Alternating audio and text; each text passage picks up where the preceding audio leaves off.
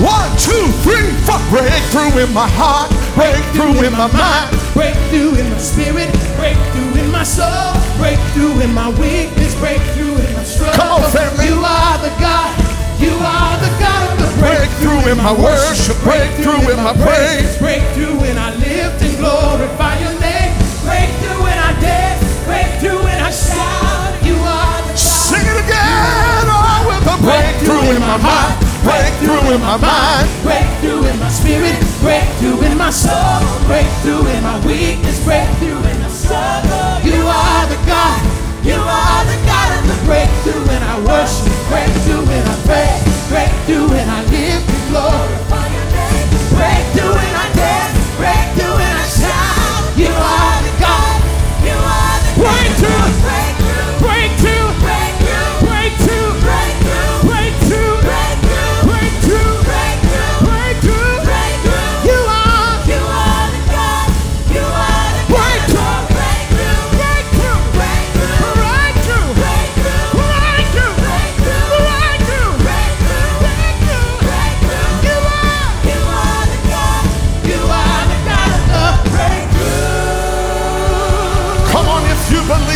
praise Him like it's true.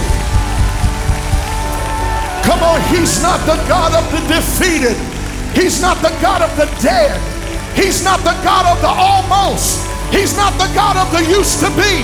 He's the God that was and is and is to come. If you believe He's the God of the breakthrough, give Him praise all over this house on Sunday morning. Praise Him.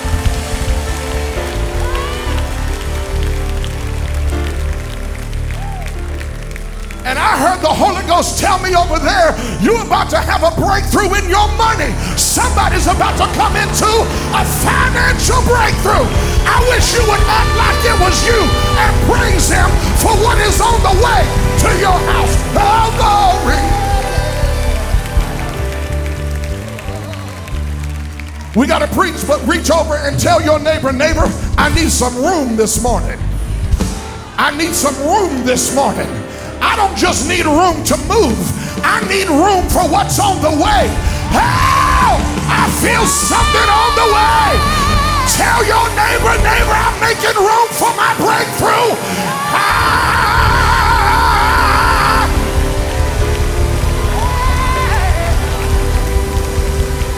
I'm making room for my healing. I'm making room for my deliverance. I'm making room for my breakthrough.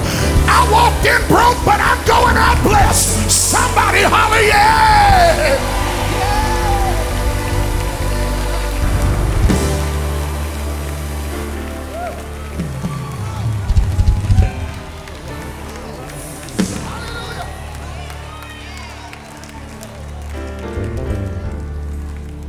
I'm making room.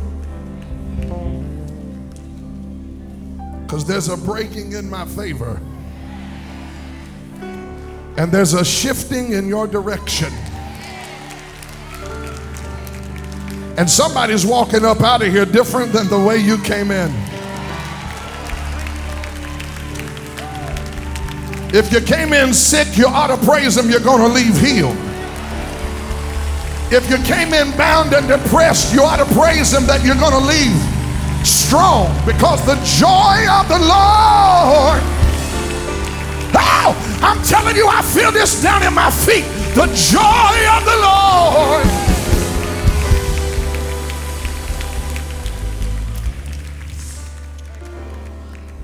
Hallelujah.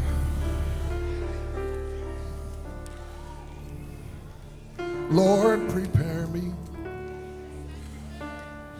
to be a sanctuary,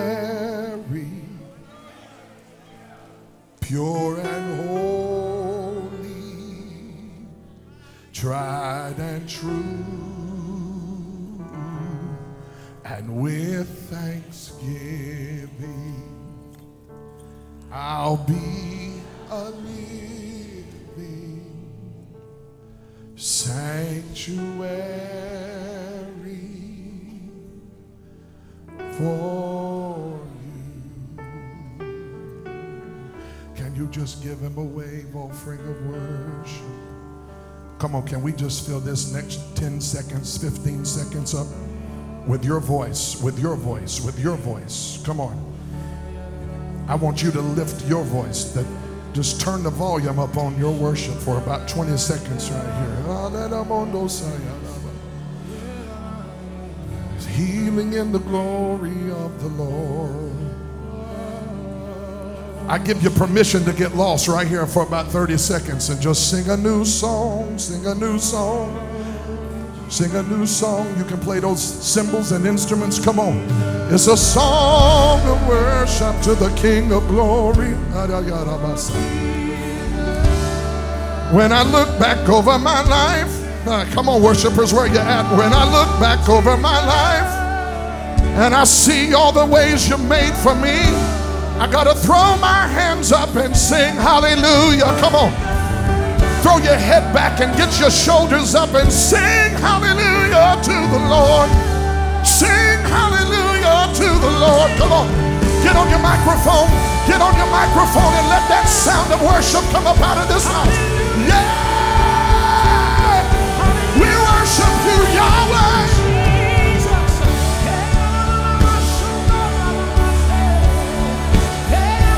Praise because there's nobody like him. There's nobody like him. Hallelujah. Woo.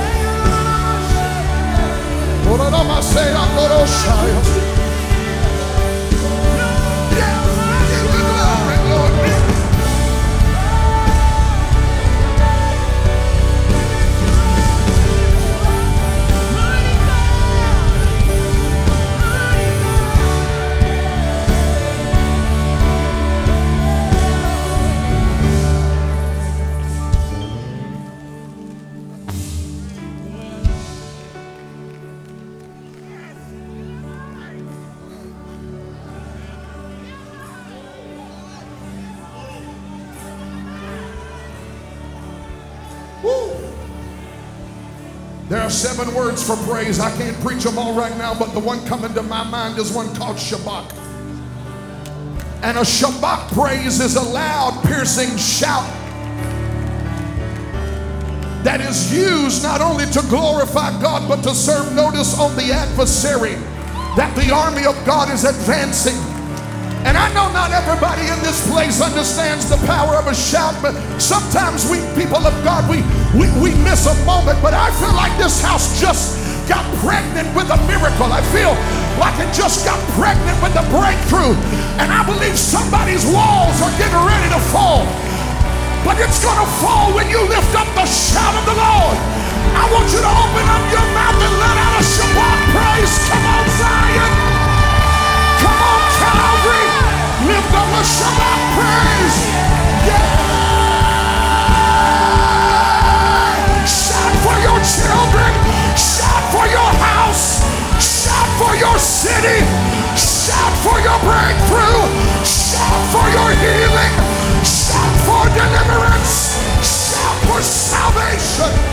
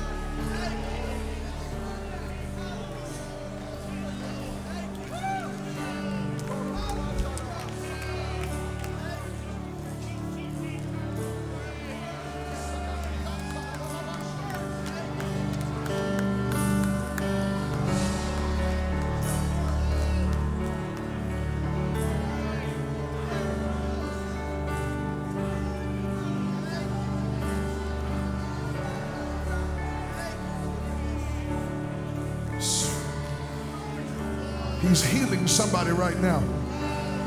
Somebody on the right side of your body. I don't know if it's a tumor. I'm not sure what's happening in the stomach area on the right side of your body, but the Lord is healing someone right now. In fact, lupus is being healed as well right now in the presence of God. In the presence of the Lord. I feel a prophetic thing happening in this house. I feel a healing glory. If you'll just step into this river, you can participate in the outpouring of heaven on earth. Yes, hallelujah. We thank you, God, right now that diabetes has to go and rheumatoid arthritis has to go. And Father, I thank you right now that in the name of Jesus, you are healing the back pain that is causing, Lord, and there are even those with migraine headaches that are being healed in the glory of Christ Jesus. The anointed one is here in his anointing. And I declare that every sickness is illegal, every disease is trespassing. In the name of Christ, Almighty God, I command the people of God to be healed from the top of their head to the bottom of their feet. Stretch your hands up if you need healing and be healed now in the name of Jesus. In the name of Jesus. In the name of Jesus.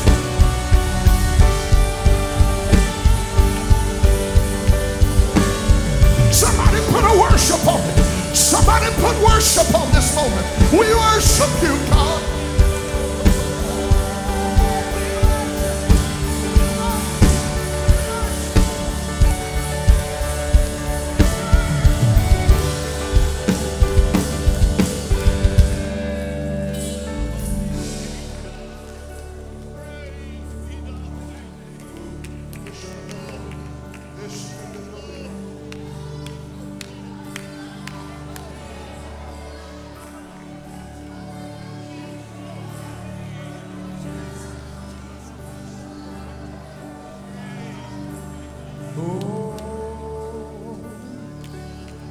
Promise you, I've got a word and I'm so excited to get it out of my belly. But I believe in the next two or three minutes, something significant is going to happen because Christ Jesus is in this house.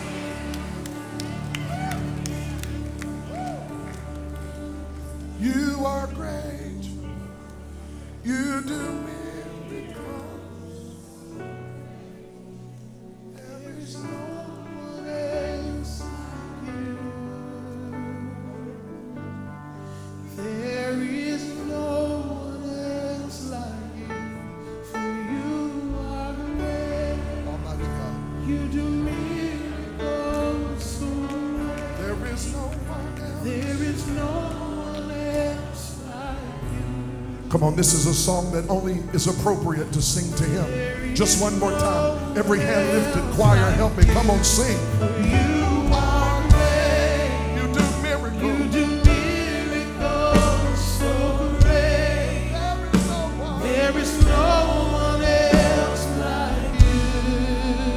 There is no one else like you.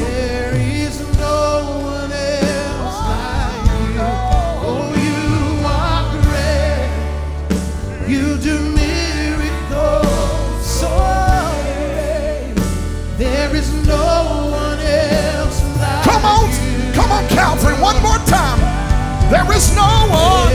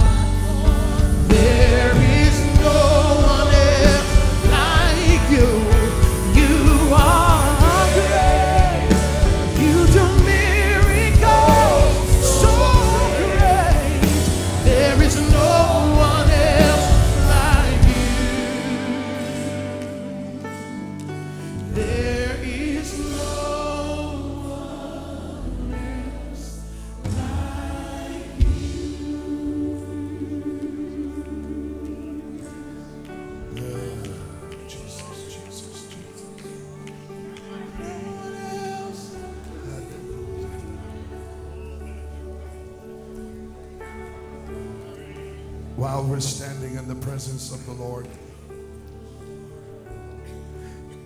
take your Bible to Mark 2.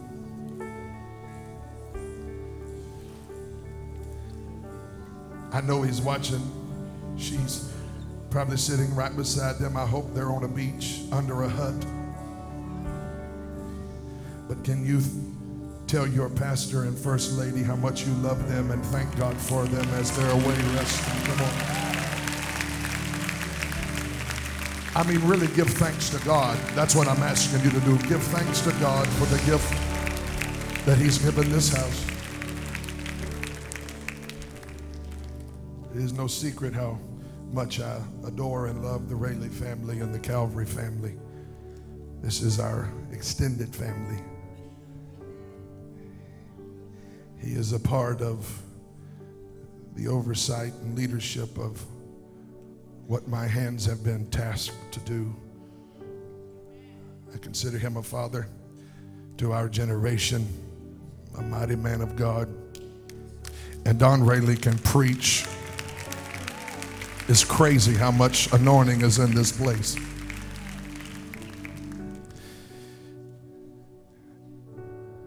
And this house is operating in such high levels of excellence, even in their absence, which is why you know God has truly anointed the leadership of this house.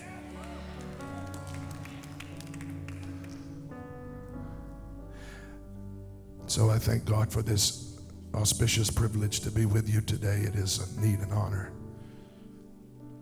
My son with, with me, my firstborn. Jeremiah, I'm so glad you came with dad my firstborn. Amen.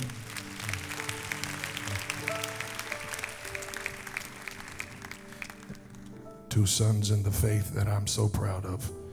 Chris, my assistant, and the director of security for our church. Josh Gazelman, who's been with me 12 years, 11 years as our youth pastor. Thank God for you, brothers, for coming all the way with me. I love you all.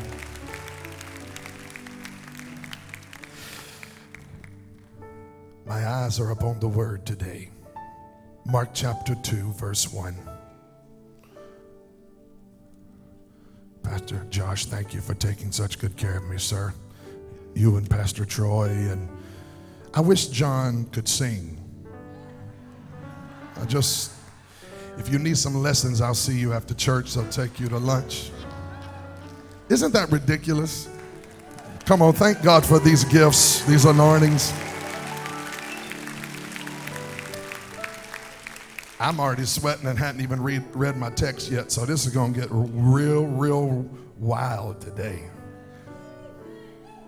I want you to go to Mark chapter 2, verse 1. For a few moments today, I want to preach from the second chapter of Mark, the first verse. When you got it, say word. And again, Jesus, and again, again, and again.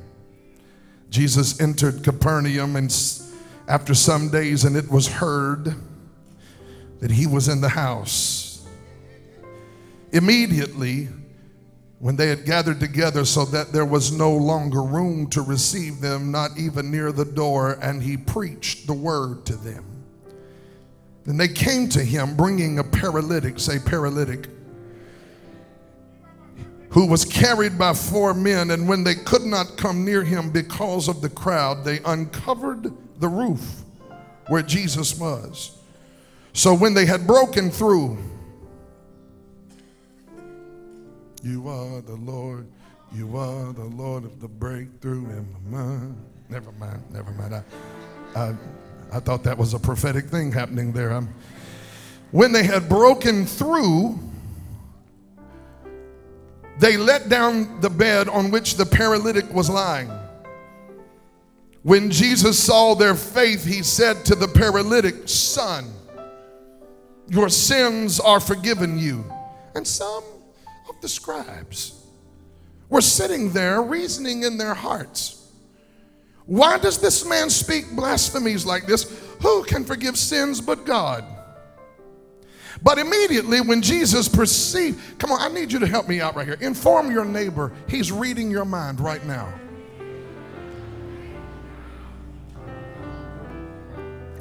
Some of y'all just got convicted because you were up there talking and thinking about me, and the Lord just fixed you right there. Come on, somebody. Come on, He's reading your mind. The Lord said, when He perceived in His spirit, they reasoned thus within themselves uh, verse 8, he said to them, Why do you reason about these things in your hearts, which is easier? To say to the paralytic, Your sons are your sins are forgiven, or to say, Arise, take up your bed and walk. But that you may know that the Son of Man has power on earth to forgive sins, he said to the paralytic, I say unto you, Arise, take up your bed and go to your house. Immediately he took his bed, went out of the presence of them all, so that all were amazed and glorified God, and left saying, We have never seen anything like this. That's how I feel like we're supposed to leave church right there. Saying, saying some crazy stuff like, We have never seen anything. I've been in church all my life and I have never seen. But that's not my subject. My subject is found in the first verse. Throw your Bible down, lift your hands up, and make this declaration. This is our sermon title. Throw your head up with your hands right now and open up your mouth and say, Jesus, you can have this house. I'm going to do it one more time so the enemy hears it. Say, Jesus, you can have this house. If you want him to have this house and your house and every house you live in, praise him all over this room right now, one time.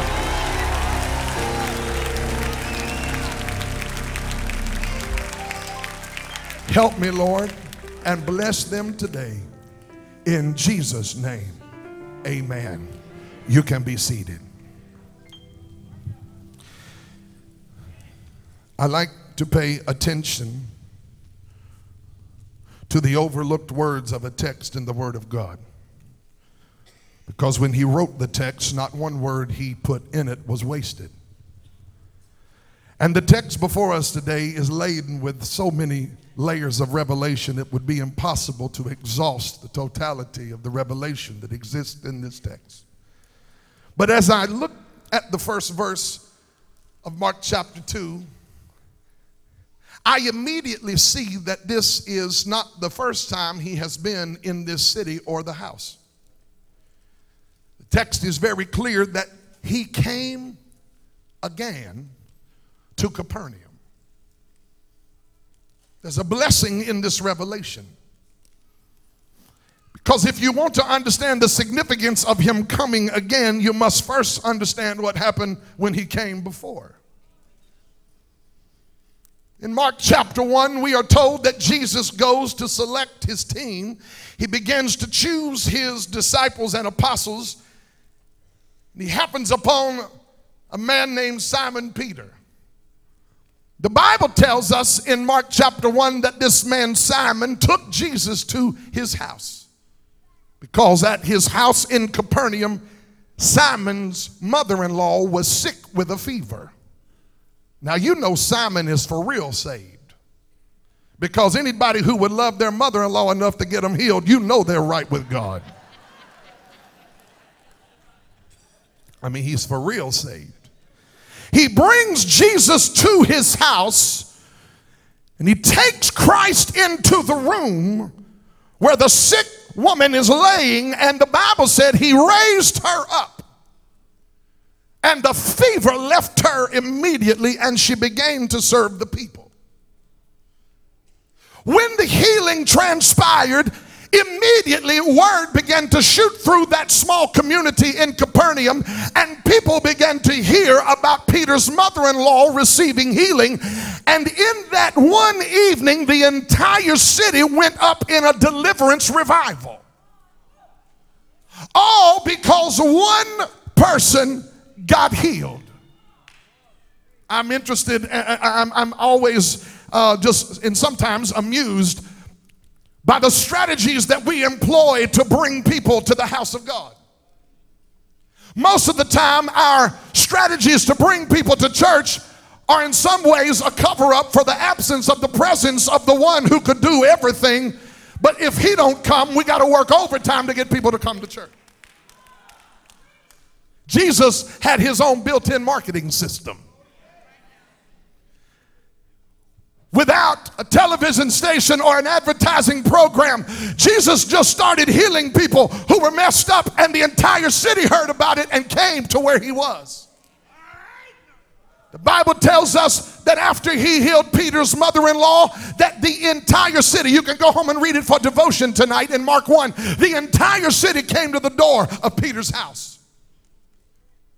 Because I found out that when Jesus stops by the house, he alone will attract those who are looking for him. And the Bible said that he left and he went to a few other places to preach. He healed a leper and he let things settle down in Capernaum and he went back. That's where we pick up in the second chapter, the first verse. He went back to Capernaum, back to the house where he had raised Peter's mother in law and he's in that house again. And that blesses me. Because what it tells us this morning or this afternoon is that if God done it before, he'll come back to the same place to do it again. And I feel like I am assigned to address a stronghold that is floating throughout the kingdom and trying to attach itself to the minds of the saints. I want to rebuke the lie of the enemy that the best days of the church are somehow in the first chapter and that God can't do it again. I want to tell you, God is coming back to some places that have seen it before, and He's going to move to spite the religious and to spite the enemy, and he's going to reveal to you and me that he always saves the best for last. And if he's ever moved before, you ought to praise him that he's coming back to show you he knows how to do it again. Look at your neighbor, tell him again. I'm glad he don't just do it one time. I'm glad he don't just heal one time. I'm glad he don't just send breakthrough and revival and awakening one time. I'm thankful for what I have read in all the history books. But if all I had was a reminder of what he's done and not an encouragement to believe him for more, I would leave this house depressed today. Can I tell you something? There is more of God hidden than has ever been revealed. Okay, let me rewind real quick. Revelation chapter 4. We are now in heaven in Revelation 4. And the Bible said that there were angels that circled the throne and they flew before him day and night, crying, Holy, holy, holy. Don't miss this. Is the Lord God Almighty who was. That's history. Who is, that's present. And who is to come. Wait a minute. How in the world can we get to heaven and there be more of him to come?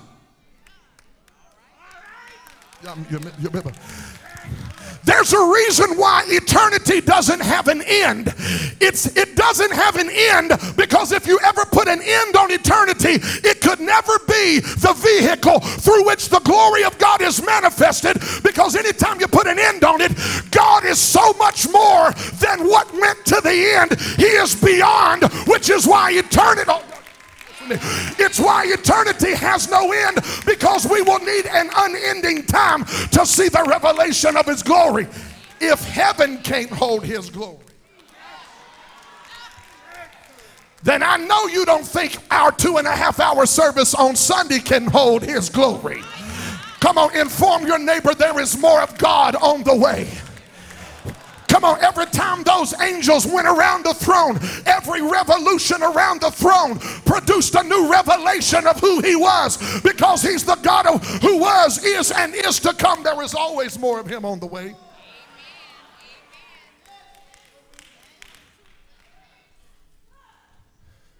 If you a seasoned saint, how many seasoned saints? And by that I mean 60 or older. Lift your hand. Come on, don't lie, you'll go to hell for lying. 60 and older. Can I encourage some of you seasoned saints in here that have been living for some time now? And you think, wow, well, I wonder if it's ever going to be like it used to be. Nope, it ain't. You ready? It's going to get better. I need some praises in here. I don't even know who I'm looking for. I don't even know who I'm looking for, but I need to adjust the atmosphere real quick. I need some praises in here who believe that if he moved before, he will move again. The best is yet to come. God is not just a God of history, he is a God of destiny, and more is in store. He came back to Capernaum again. He goes back to the same house. And when he comes back, his marketing system has worked because now the entire city has come to Peter's house. And there's something about this text that the Lord began to speak to me this morning. I, I want you to see it. It's there in verse 2. It's, it's there in verse 2. It's also there in verse 12. It's also there in verse 8. It's all, it's all through this story. It's the word immediately. There, there, there is something going on. I need you to see it. I'm not making it up. Four times in this one story, the word immediately is used. It's this idea of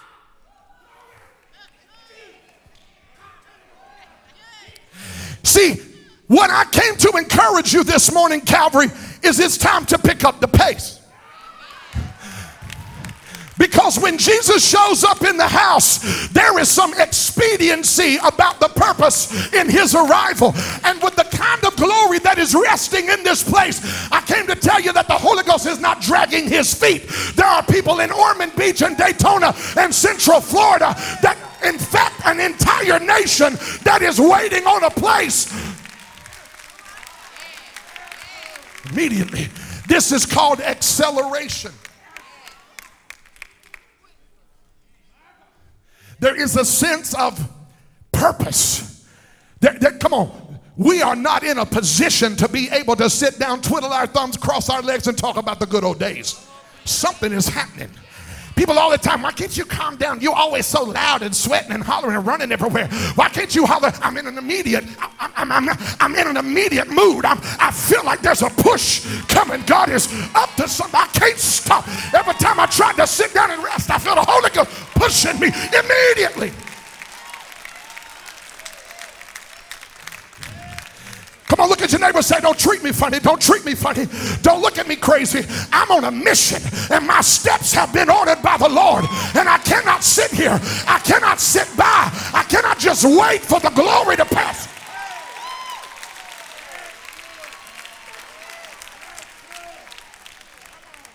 There's an acceleration going on in the kingdom. In fact, Pastor Josh will tell you, I texted him this morning and said, The Lord switched some things. I had given him an entirely different sermon and an entirely different text. I was struggling about preaching between this and Philippians 1 about the kingdom of God. I'm not going to preach it now because that ain't fair to you. But there is something going on right now. God is getting kingdom citizens in a place of kingdom alignment. That's why some of you have been feeling a little push from God.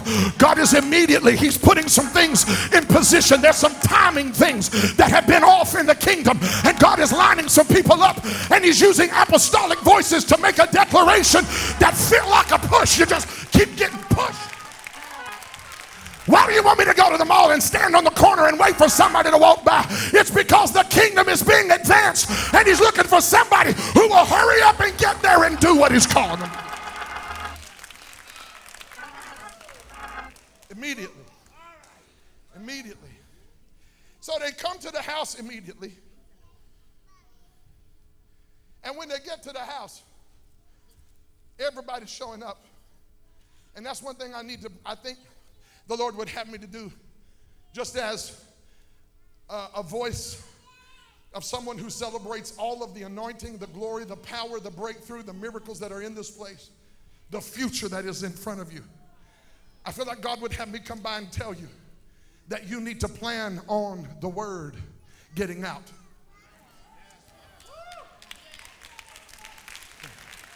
Can you feel some people get real nervous right there? Like, what about me? What about my seat? I don't preach this at my place. So, what about my seat? Uh, we might need it. In fact, I asked for about 300 people in my church who would be willing to stand. See, I can't get no help right here. I can't get no help right here. Because when Jesus shows up, you need to plan on word getting out in the city that something is happening down at Calvary. And I don't know where you think I'm supposed to be on Sunday morning and Wednesday night, but I know where I'm going to be. I'm going to put my clothes on and get to the house of the Lord because I heard Jesus was in the house.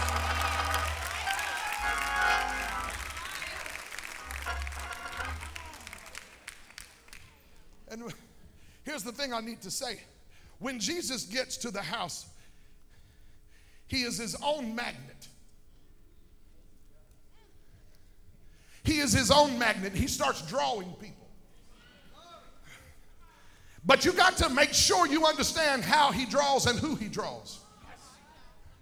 Because I think sometimes we think that when Jesus shows up to the house, we think the only people who come are the people who are ready for awakening. Hallelujah. But there are three kinds of people that come to church when Jesus shows up. Number one, the hurting. I need to make sure we all remember this is a hospital.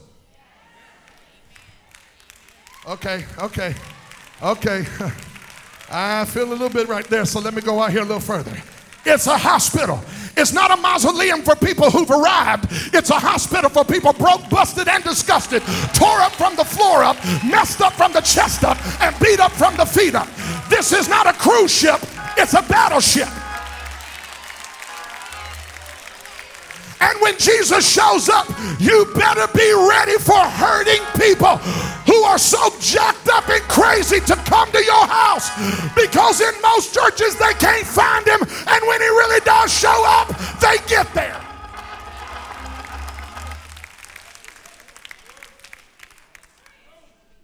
Hurting people will come.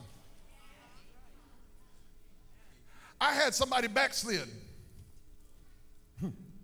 tell me one time when we started moving downtown, you don't want to go down there. There ain't no money down there in the hood. I don't think I went after the money. I went after the harvest. I'm going to walk around in here on this second service. I feel like somebody in here is about to get a breakthrough. I feel like this house is about to get set on fire. There's been so much glory in this house. I've been watching you from Chattanooga, and the accumulation of the glory and the residue of God's power is getting ready to shake an entire region.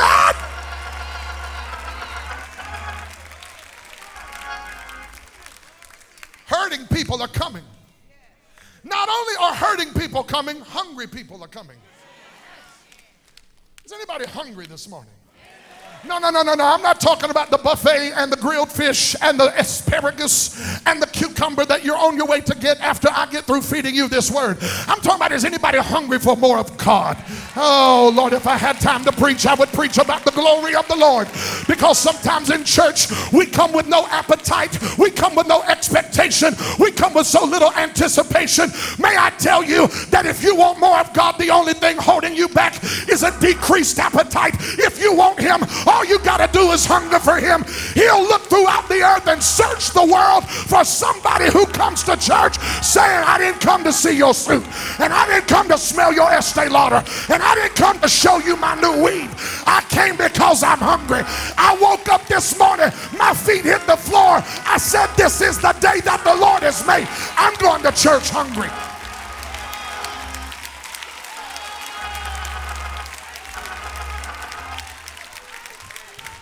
I'm going to church hungry. Hungry for more. Hungry for more. Hungry for Jesus. I mean, come on, get out of the car twitching and shaking a little bit. And people come up and how you doing? Pardon me, I'm sorry. I came hungry. Hungry. You know what I'm talking about when you come in and it's a slow song and you you know what I'm talking about. Hungry. When you get out of the car and you can't even hardly make it in here because you're so overwhelmed by the glory of the Lord. Did anybody come to church hungry? I'm telling you right now, I have tasted and seen that the Lord is good. If you ever get a taste of God, it'll draw you back again. Did anybody come hungry this morning? The hurting are coming. Here's what I found out about God God is attracted to certain kind of people. Now, He loves everybody, but He is attracted.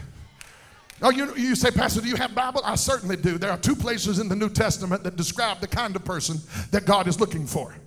Number one, the lost. Jesus came, he, Jesus said he came to seek and to save those who are lost. The second thing he's looking for are worshipers. He told the woman at the well in John 4 the Father seeks those who will in spirit and in truth. That tells me two things God is looking for lost people, and God is looking for worshipers. And if the church don't have hurting, lost people, and hungry worshipers, it can't have God. God is not showing up with a bunch of people who don't think they need Him or are tired of His glory. God is looking for a place, and I felt like I found one right here. God is looking for a place with hungry worshipers and hurting lost people.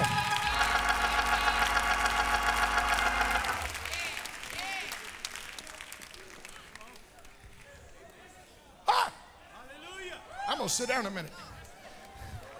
Hurting lost people attract Jesus. Jacked up, messed up, they attract the Lord. And hungry worshipers. Where's that woman with the red hat on over there? She's going home with me. Hallelujah. My God, I looked at Jeremiah. I said, Lord, I'm going to pray a hundred just like her into our house. She got over here with her. Why is she doing that, preacher? She's just a little excited. No, she's not excited. She's tasted and seen that the Lord is good, and she came hungry.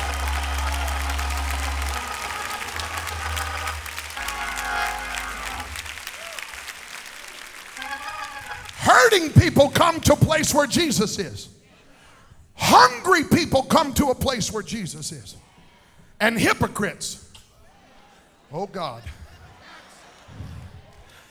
hypocrites come to a place. Jesus has a magnet for hypocrites. Religious people always come to check him out. The praise police.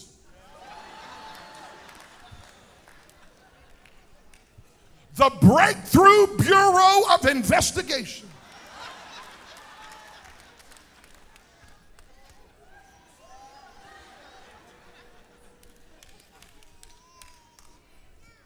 That's not God. That young person we had a 90 day revival about three years ago. And on one Sunday or one Monday night, we probably had 300, I'm not exaggerating, 300 teens and millennials dancing on the stage. And the next Sunday, that's right, praise God. I'd rather be dancing on the stage in the church than in the bar. That ain't good enough for some people.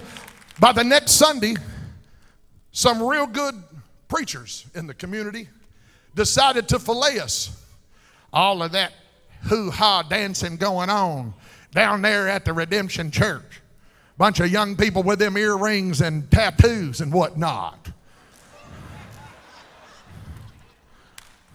Somebody told me they were saying that. I didn't believe it, so they played the podcast. I got plumb mad. You know what I did the next day? I got all 300 of them back up on the stage again. I said, hey, one more time, let's run that demon of religion right out of this Hell! My God, did anybody come hungry with a worship?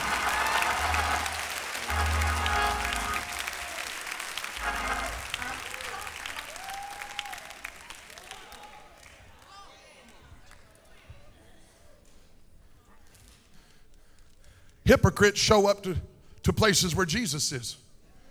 Well, I don't want to go to church. I know people right now sitting at home watching this by live stream. They're going, I don't want to go to church with hypocrites. Listen, you'd rather go to church with a hypocrite than to hell with a hypocrite. Trust me.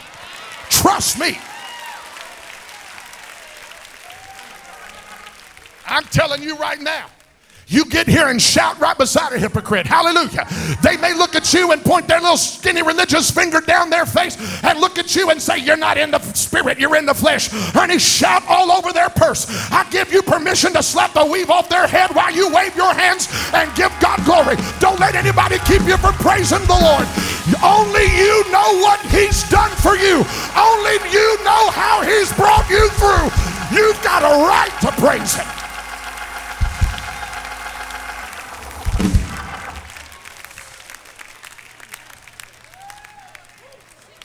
I should have wore some overalls. I feel like working a little while today. Hallelujah! Jesus is in this house.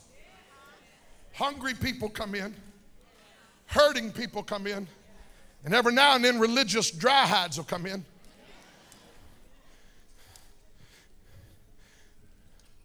And I know places that tolerate religion Thank God I'm not standing in a place like that. I know, I've been in places that tolerate religion and they'd rather have religious people than hurting people. You got to be real careful when religion builds a house. Because when religion builds a house, the atmosphere will be filled with religious mindsets and religious strongholds. And in this text before us, the house is full. And Jesus is preaching to a bunch of people who don't even believe in him. Now, some are hungry and do, some are hurting and do, but the religious people didn't come hurting or hungry. They came to reason. And while he's preaching and getting ready to minister, they look at him. And they're just checking him out. And all that mess is in the atmosphere. Well, it doesn't really matter how I come to church, Pastor, and what I think. Yeah, it matters. God is reading your mind while you're sitting here.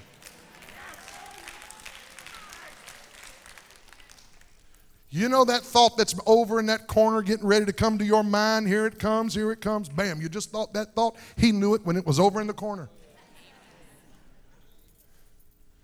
He starts reading their mind. And he in listen, why in the world does he stay in a house with a bunch of religious people? A, why don't he kick them out? Or B, why don't he just leave? I tell you why he doesn't leave. Because he knows the hurting are on the way. And he's willing to deal with the religious while he's waiting on the hurting.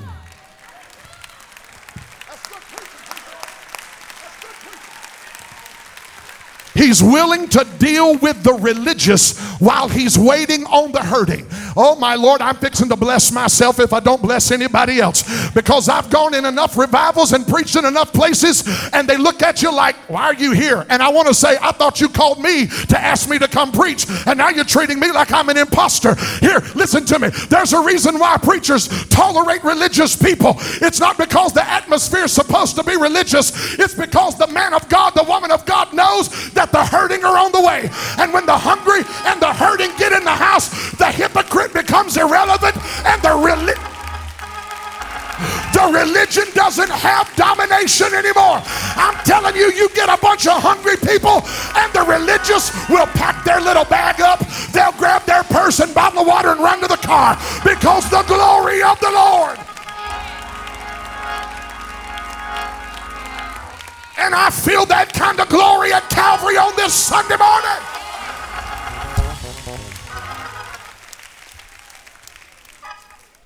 I'm hurrying. Don't rush me. I'm hurrying. I'm, don't rush me. I'm hurrying. The battle of a preacher.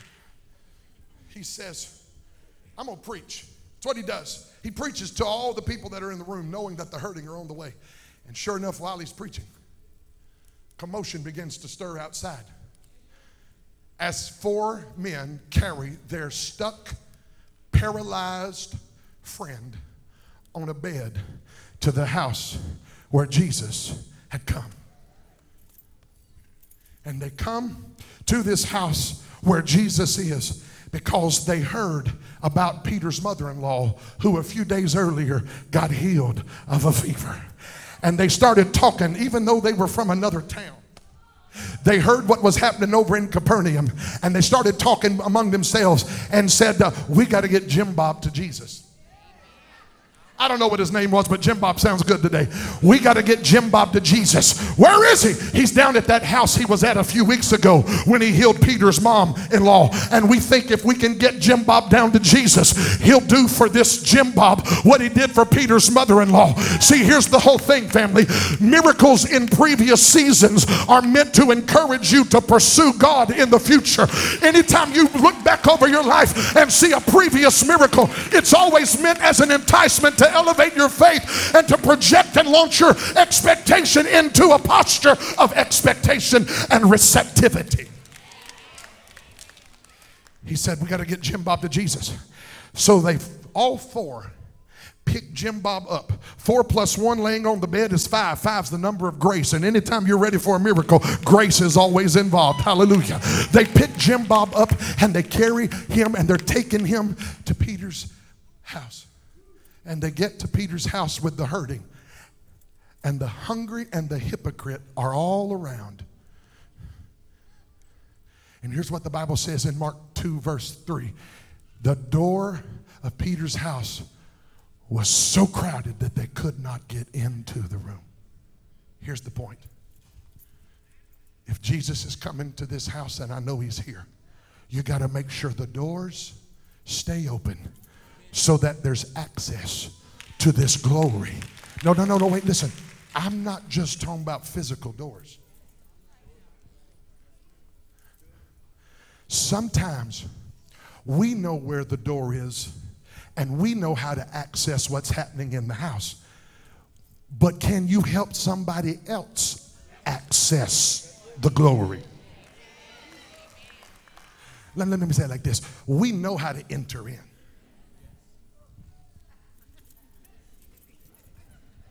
Come on, that's a 1980 white man dance.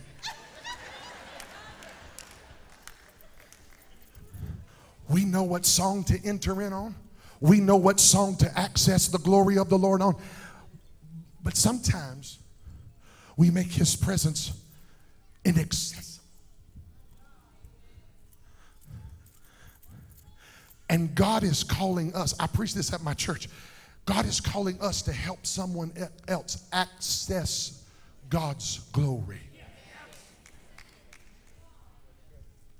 Well, I didn't come for nobody else. I came because I need the Lord myself. Listen, you 40 in the kingdom, 40 years now.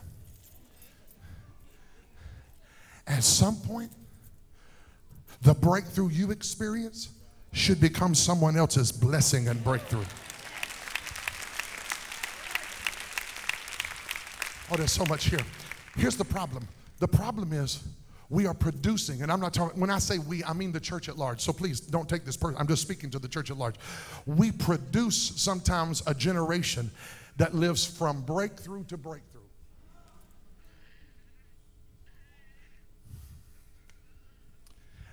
And you come, we, we, we, we come to church on Sunday. I need a breakthrough. Wait a minute, you just got one six days ago. For real, y'all. Come on, let's be honest in here for a minute. You done managed to mess your life up that bad in six days?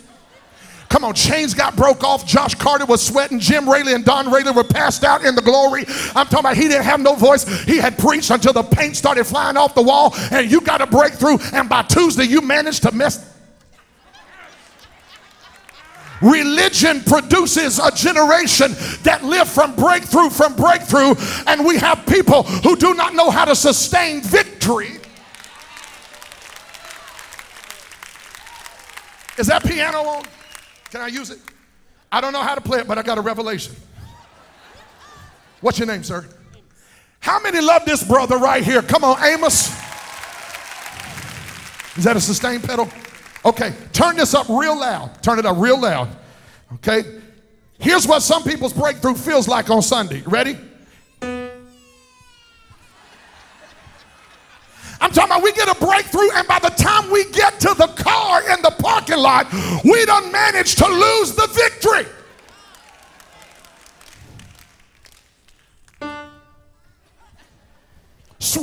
preachers sweating and hollering and falling out, and people just sit. But when you get in a revival atmosphere and in a culture where the glory abides, this is what victory feels like.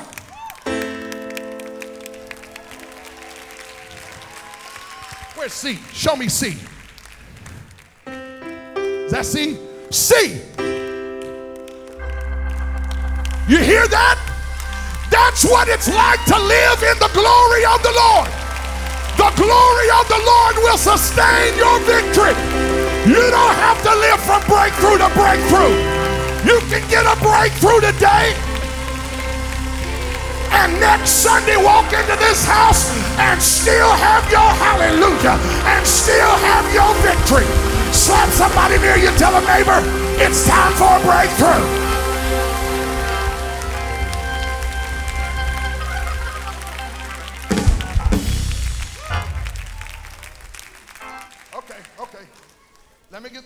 Some of y'all are enduring this for me. Thank you. Listen. He he has a crowd of hungry, hurting people, and there's a few hypocrites in the midst, and nobody can access. But what we're finding in this generation is a hunger that will not be denied. So if your religious systems and structures are going to keep hurting people out, they're going to find another way in. So if you won't let us through your door, Mr. Churchman, we'll go up on the roof. And we will tear off a lid. See, you ought to be thankful on this Sunday that you're in a house that is a covering. There is a difference between a covering and a lid. Oh my God, I don't. Uh, a covering will pull out the greatness God put in you. A lid will be too nervous about your success and will always try to keep you pressed down. You ought to thank God for Pastor Jim and Dawn Raley, who are a covering trying to pull the purpose out rather than a lid trying to keep the purpose hidden.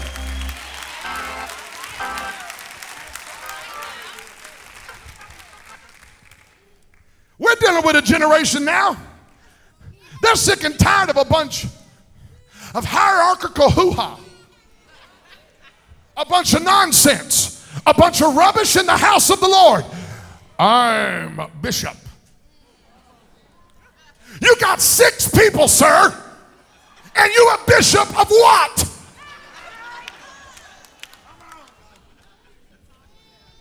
I am an apostle.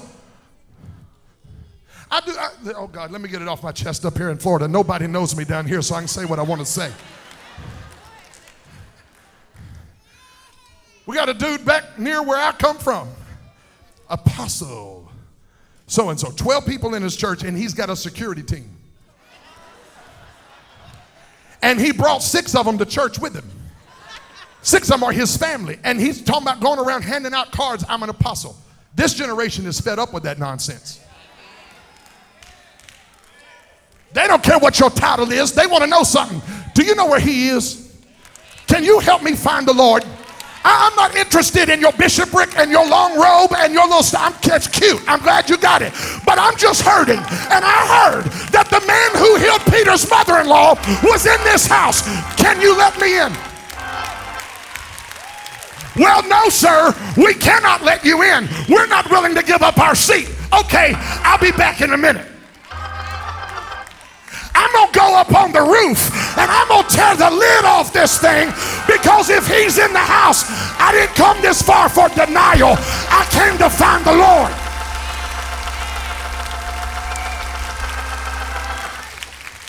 Did anybody come in here today and say, Excuse me, if you don't want to help me find him, I'll walk up on top of this thing. I'll tear the lid off this thing. Or I'll do it until I find the Lord.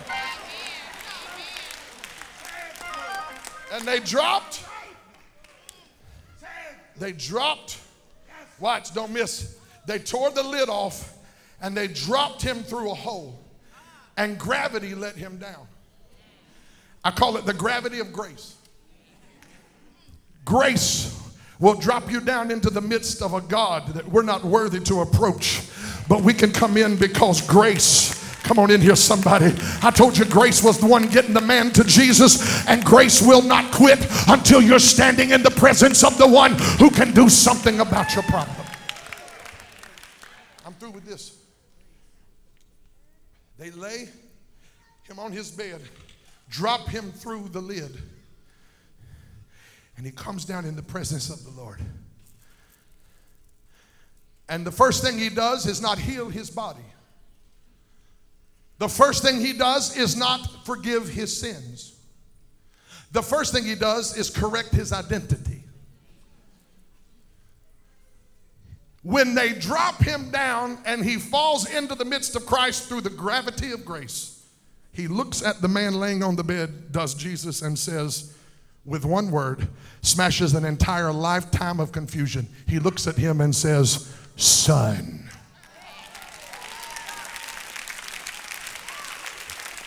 When did he become his son? And when did Jesus become his daddy?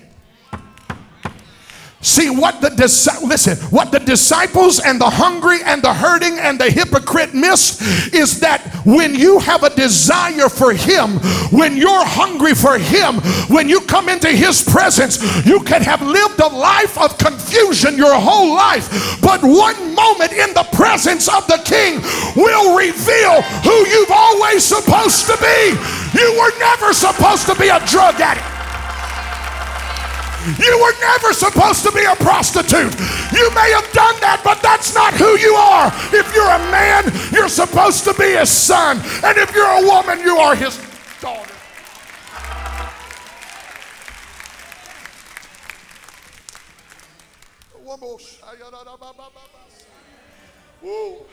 There's a woman in here right now. There's a woman in here right now. I didn't plan on saying it. But you're sitting in this room and you've been selling your body and you wonder, is that my identity? Is that my lot and my purpose in life? You hear me, dear sister. You hear me, sweet lady. I want to remind you of a story of the woman with an issue of blood. For, for her life, she spent 12 years of her life bleeding with an issue. She spent all her money and did not get better, but rather, rather grew worse. And one day she heard Jesus was passing through. She said to herself, she had lost all her friends. She didn't even have anybody to talk to. So she started talking to herself herself. She said, Self, if I can just touch the hem of his garment, I know I'll be made whole. She presses through the crowd and she touches him. And when she touches him, virtue leaves him and gets into her. It's actually dunamis in the Greek, it's power. There is a touch that will extract the glory of God out of His very side into your life, and you will never be the same. There is a hunger, there is a demand that you can put on the very glory of God. That when you touch that glory, it leaves heaven and is deposited into your spirit. Oh, Messiah, and you will never be the same again. When he stood up, he turned around and looked and said, Who touched me? They said, Lord, all these people, and you asked who touched you? He said, No. They just bumped into me, but somebody really touched me. And he finds this little woman. She has been unclean and filthy. She is not even supposed to be in public, Pastor Troy. Yet she has broken the law to touch the Lord. She touches him, and when she touches him, he says, Daughter. She started off as a woman, but when she touched him, she became a daughter. I'm getting ready to bless somebody in here right now. You might have walked in here feeling like a woman. You might have walked in here feeling like a messed up man. But if you'll touch him today and he'll touch you, I know he'll touch you. And when he touches you, the first thing he's going to deal with is not all your guilt, not all your all your pain, and not all your mess ups. The first thing he's going to do is restore your identity. Son, daughter.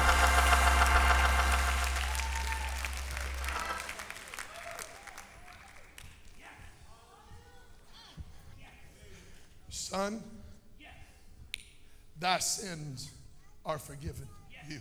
Wait a minute. This man's laying on a bed. Do you think they dropped him down for some forgiveness, forgiveness, forgiveness of sin? No, but what good would it do if I healed his body but don't heal his soul?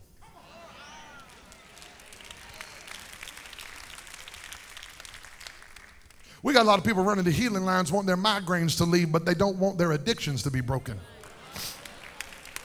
What good would it do for him to heal your migraine but not heal your sin sick soul? He looked at the man and said, Son, he fixed his identity. Then he said, Your sins are forgiven. And when he said that, the religious hypocrites,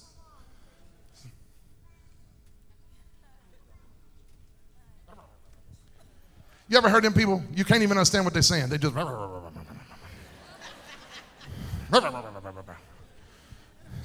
He said, Your sins are forgiven. And the religious people say, Who is this man think he is? That blessed him.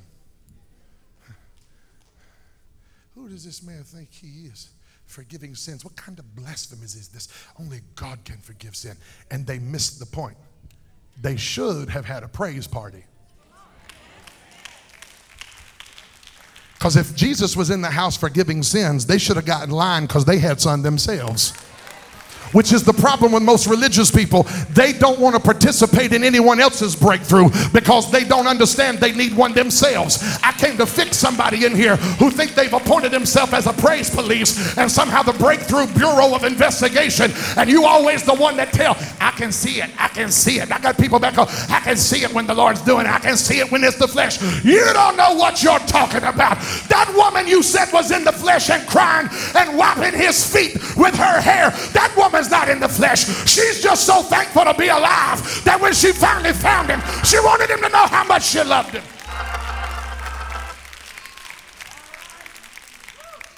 The religious people say, Who does he think he is? Forgiving sins. They ought to got happy. When you see the Lord down here delivering somebody, get happy. Because if he's forgiving them, that means you could be next in line. Son, thy sins are forgiven. They start looking at him, and he takes this moment. I promise you, three minutes, I'm out of your way. I'm out of your hair, your weave, your extensions, whatever you brought with you, I'm getting out of the way. He says, Son, your sins are forgiven. And they start murmuring, and he reads their mind. He said, Which is easier for the Son of Man to do? To say, Thy sins are forgiven, or to say, Take up thy bed and walk, but so that you may know that the Son of Man has the power on earth to forgive sins. I said this. And now let me do what everybody came to see me do. He looked at the man and said, I say unto you, rise, take up your bed, and walk. They lowered you down, but you getting ready to run out. I came to tell you some of you got lowered into this house today. Somebody had to carry you into this house today. Somebody had to drag you into this house today. You didn't even want to come to church today. But I come to tell you the devil is a liar. You got lowered in, but you get ready to run out. I need somebody to praise God that there is a rising up anointing in this house today.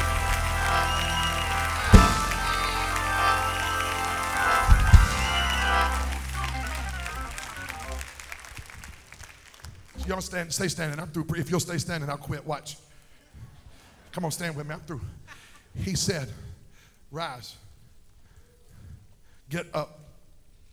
Take up what was carrying you. Come on, let, us be real. This man was a paralytic. That means he was stuck. Have you ever wanted to go somewhere? It's not that he didn't have legs, it's not that he didn't have the right apparatus. It's that the apparatus, the legs he had, they would not function properly.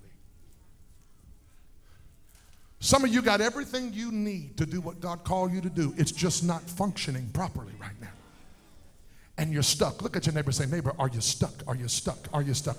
No, I want you to talk to them because some of them haven't heard from anybody all day long. Look over at that neighbor looking like they're grabbing their stuff, getting ready to run to their car. They're getting nervous right now. I'm telling you why they're getting nervous. They're getting nervous because the anointing is starting to deal with them right now.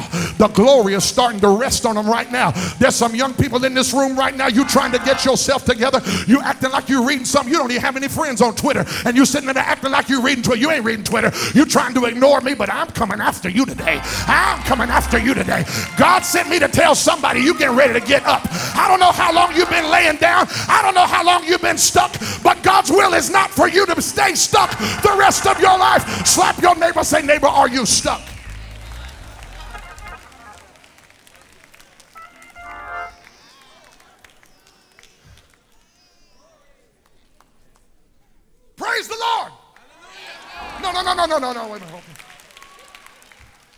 Somebody said, Praise the Lord, and you're paralyzed.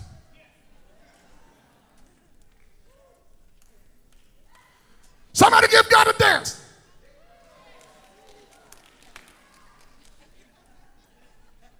Somebody shout. Why can't I praise the Lord with freedom? Because you're stuck. You got the right apparatus, it's just not functioning properly. So, what happens when you have the right apparatus but it's not functioning properly? You got to have an anointing that breaks you through into a place of freedom. And there's some people sitting in here, you got feet that could be dancing, but you ain't danced in a while. You got hands that could be clapping, but you ain't clapped in a while. In fact, you got a voice that could lift up a shout, but you ain't shouted in a while. And it's all because you're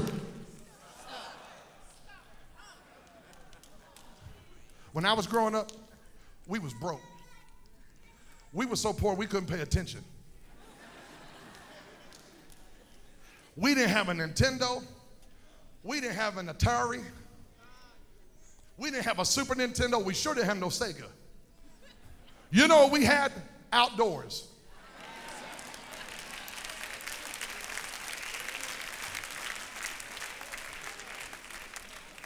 We had the great outdoors. And we didn't even have enough money for a kickball. So we played a game called freeze tag. And when you the slow, chunky white boy in the hood, you're in trouble. So they start running after everybody. And this dude was so fast. And like, man, he's going he's gonna get me. And he tagged me. Freeze. You're you can't move. And he would tag me. And I was I was stuck. And then a friend would come.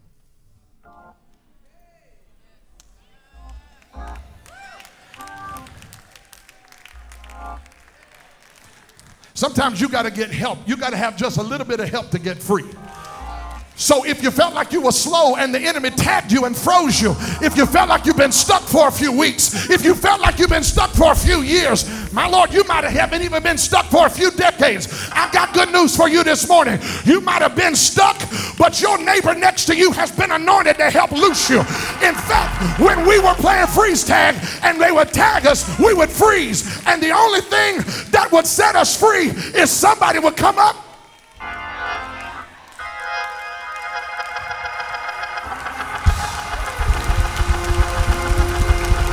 Touch somebody, tell them, neighbor, I came to loose you today. You've been stuck long enough, and the Lord sent me to help you know if the Son makes you free, you shall be free indeed. Yes. Somebody praise God for freedom in this house right now.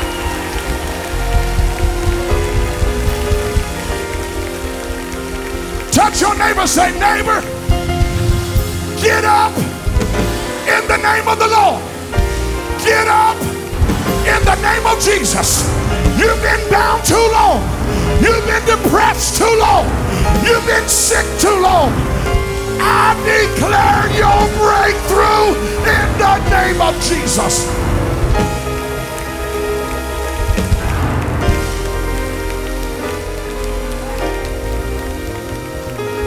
Oh, hallelujah, hallelujah. I believe God is about to heal some people who are addicted and take the taste for something out of your mouth. Some of you been stuck on a bed that's been carrying you all your life, but you're getting ready to come up out of that thing at Calvary this Sunday morning. This is a house where Jesus is.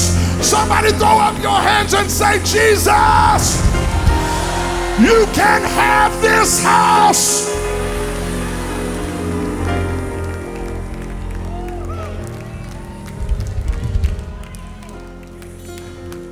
If you want this church to be an apostolic place of awakening and revival, if you want the presence of Jesus to just stay here in such a hot and very real way, I want you to lift up a 30 second praise right now to let heaven know Jesus, you can have this house.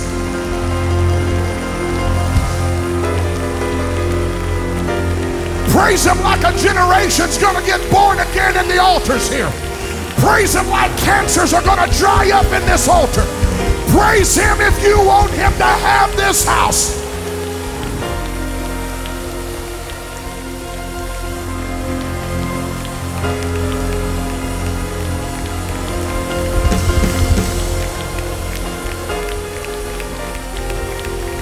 Now,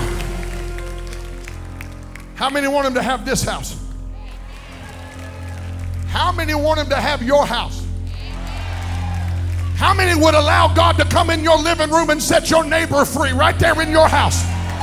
You ready?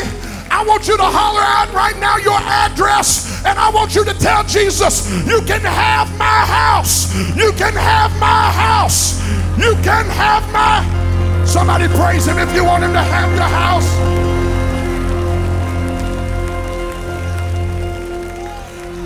That is not the kind of praise that's going to let him know he's welcome.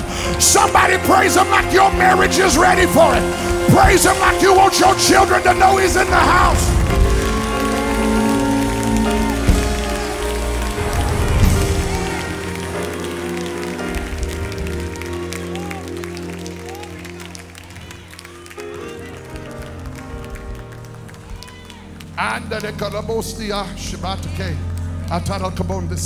I rebuke a spirit of paralysis in the name of Christ.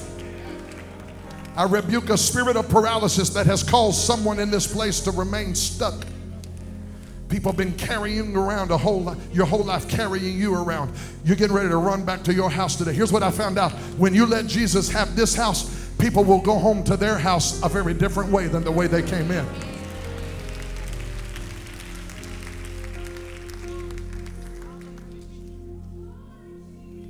You're in this room right now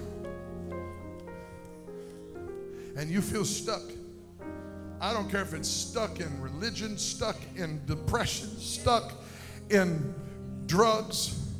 I almost said prescription drugs. I feel like somebody's dealing with that today whatever you're stuck in. Nobody, there's no religious person going to do anything to harm your breakthrough today. You're in a house of hungry people who've come to participate in your breakthrough. Heads bowed, eyes closed, real quick. Don't leave. Stay with me. If you're in this place and I preach to you today and you're stuck and you need to get up and you need to run home differently, lift your hand if I'm talking to you right now. If your hand is up or it should be, come to the altar quickly. Hurry. I just want to pray. Hurry, come. Don't wait. Don't wait. I don't care how long it's been and how many times you've been prayed over. Just come stand with me right now. Come stand with me right now. Line up in a straight line. That's right. My God. That's why God loves this house. That's why He loves this house.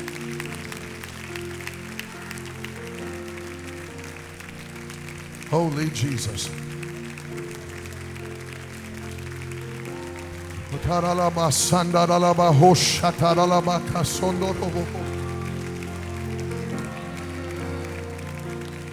There's a breaking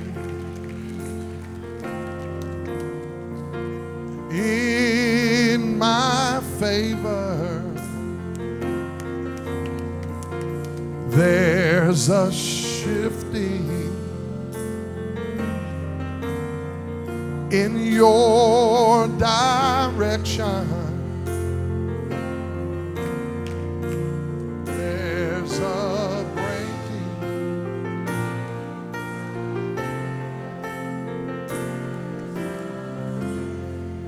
I need intercessors full of the Holy Ghost to stretch your hands toward the altar right now. Start praying in the Holy Ghost all over this place. Christopher, come help me. I want you to pray in the Holy Ghost because there's a breakthrough in this moment. Drug addiction is getting ready to break off some people's life. Drug addiction is getting ready to break off some people's life.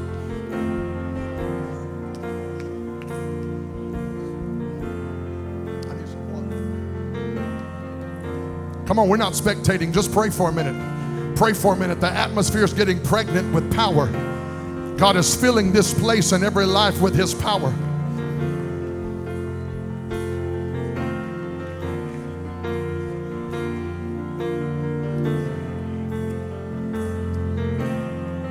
Lift your hands, young man. Arise. Take up your bed and walk. Take up your bed and walk. Jesus, Jesus. Just lift your hands. I'm not going to be able to prophesy to everybody. If God gives me a word, I will. I just want you to be receiving what God is doing. There's a breaking. Help me, John.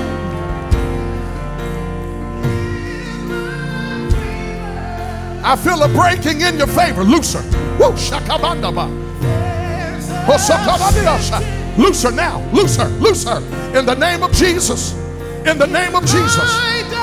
In the name of Jesus. In the name of Jesus. How? Oh, there's a breaking. There's a breaking. Jesus.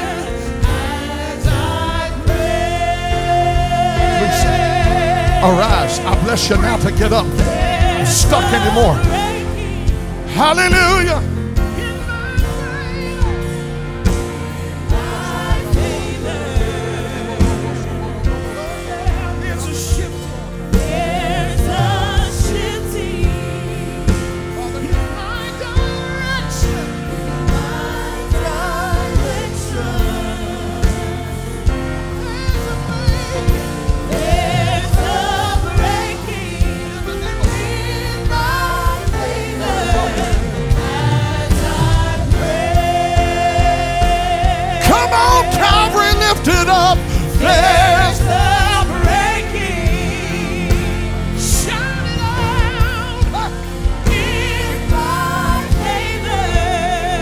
You feel stuck, but you're getting up today, sweetie. Looser, looser. In the name of Jesus. Looser. In the name of Jesus.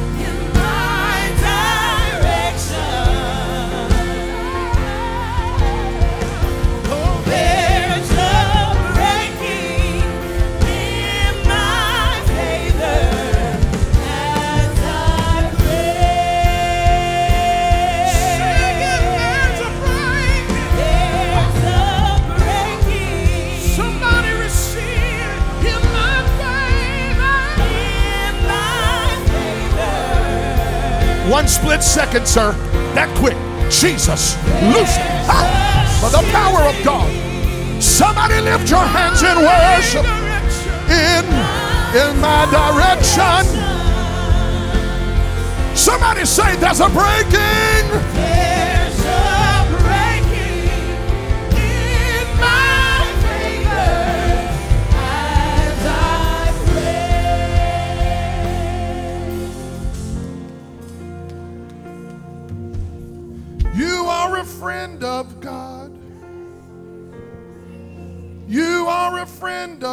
God.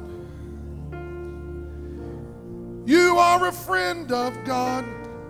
He calls you friend.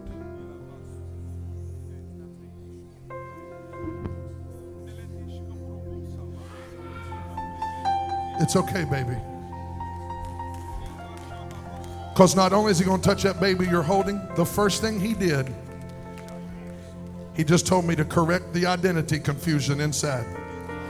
He called, Hmm. he said, Tell her I call her daughter. Oh, honey, it's okay. It's okay. She's under glory. It's okay, mama. That take it in. That's happening for your baby. In fact, generational mess is being broken off his life right now. It's okay, mama. Woo, shake it, baba. Baby, you sit right there and take it. Your, your baby's fine. We got these sweet ladies around here and loving people.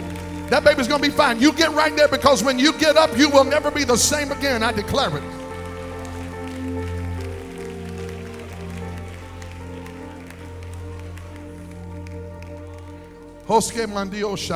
Can we give that baby to that one of those sisters right there because the Lord's going to touch that precious mama?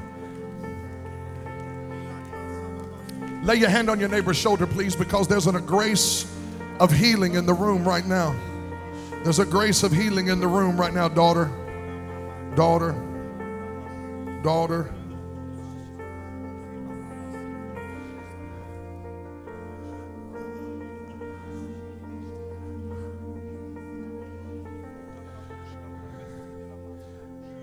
He knows your name. He knows your every thought. He sees each tear that falls. And he hears you when you call. Looser. Get up, sister. Carry your bed out this house today and go home delivered.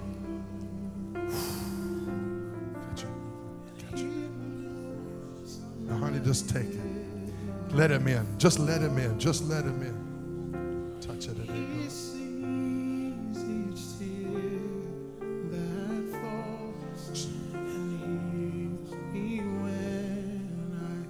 Look at me.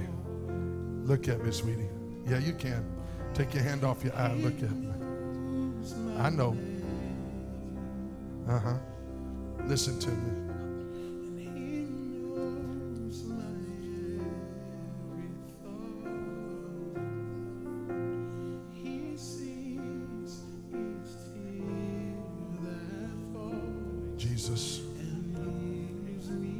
Her. I hear you. I hear you. Jesus. Jesus. Thank you for this woman of God. Shh. Let me talk. Listen. He doesn't call you woman.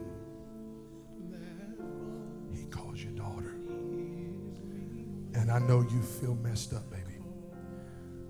But you are why he came to church today. I lay my hands on you in the name of Jesus. And I pray the grace of God be just poured out in your soul. And that every chain and demonic yoke of addiction be broken off of this woman of God right now. You're going to be, listen, shh. You're going to be clothed and in your right mind.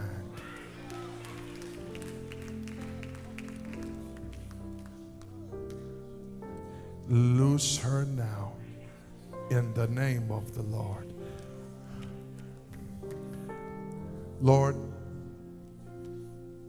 first of all, I thank you for a place that a woman who feels this messed up could come and find you today. But I'm also grateful, God. You know what? What's your name? Tracy. Were you raised in church?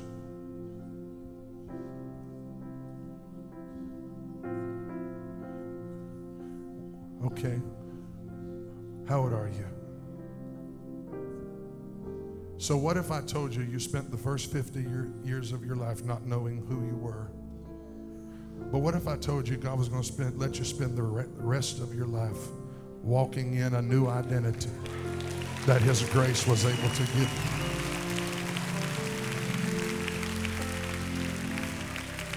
I know it's hard for you. Yes, Lord. Stretch your hands toward Tracy right now and confer a blessing on her out of your mouth and from your heart, please. Just pray for her.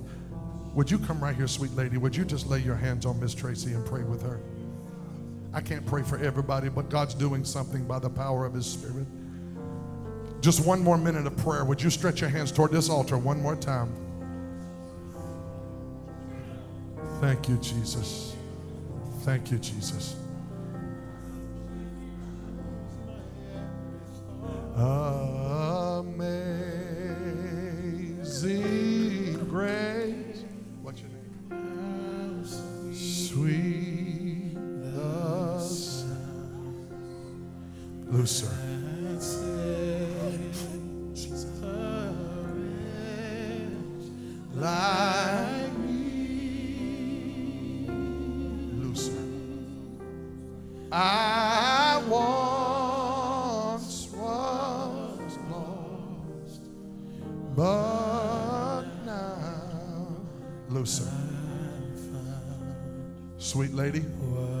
not just a woman, you're a daughter. You're a daughter. Twas grace that taught. I want you to lift your hands up in a receiving position. Because I believe the Holy Spirit is getting ready to breathe life on you. And you're going to leave this place carrying what used to carry you. Free her now. In the name of Jesus. Come on, worshipers. Can we worship to this hymn? How precious be that grace the hour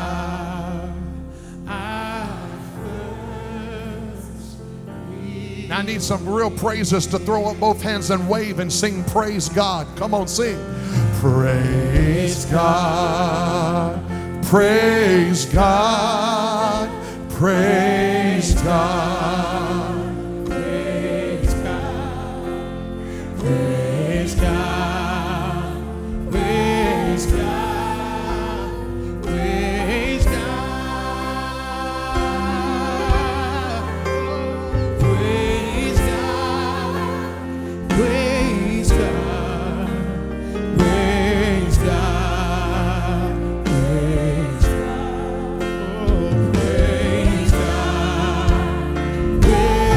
Come on, one more time with your hands lifted.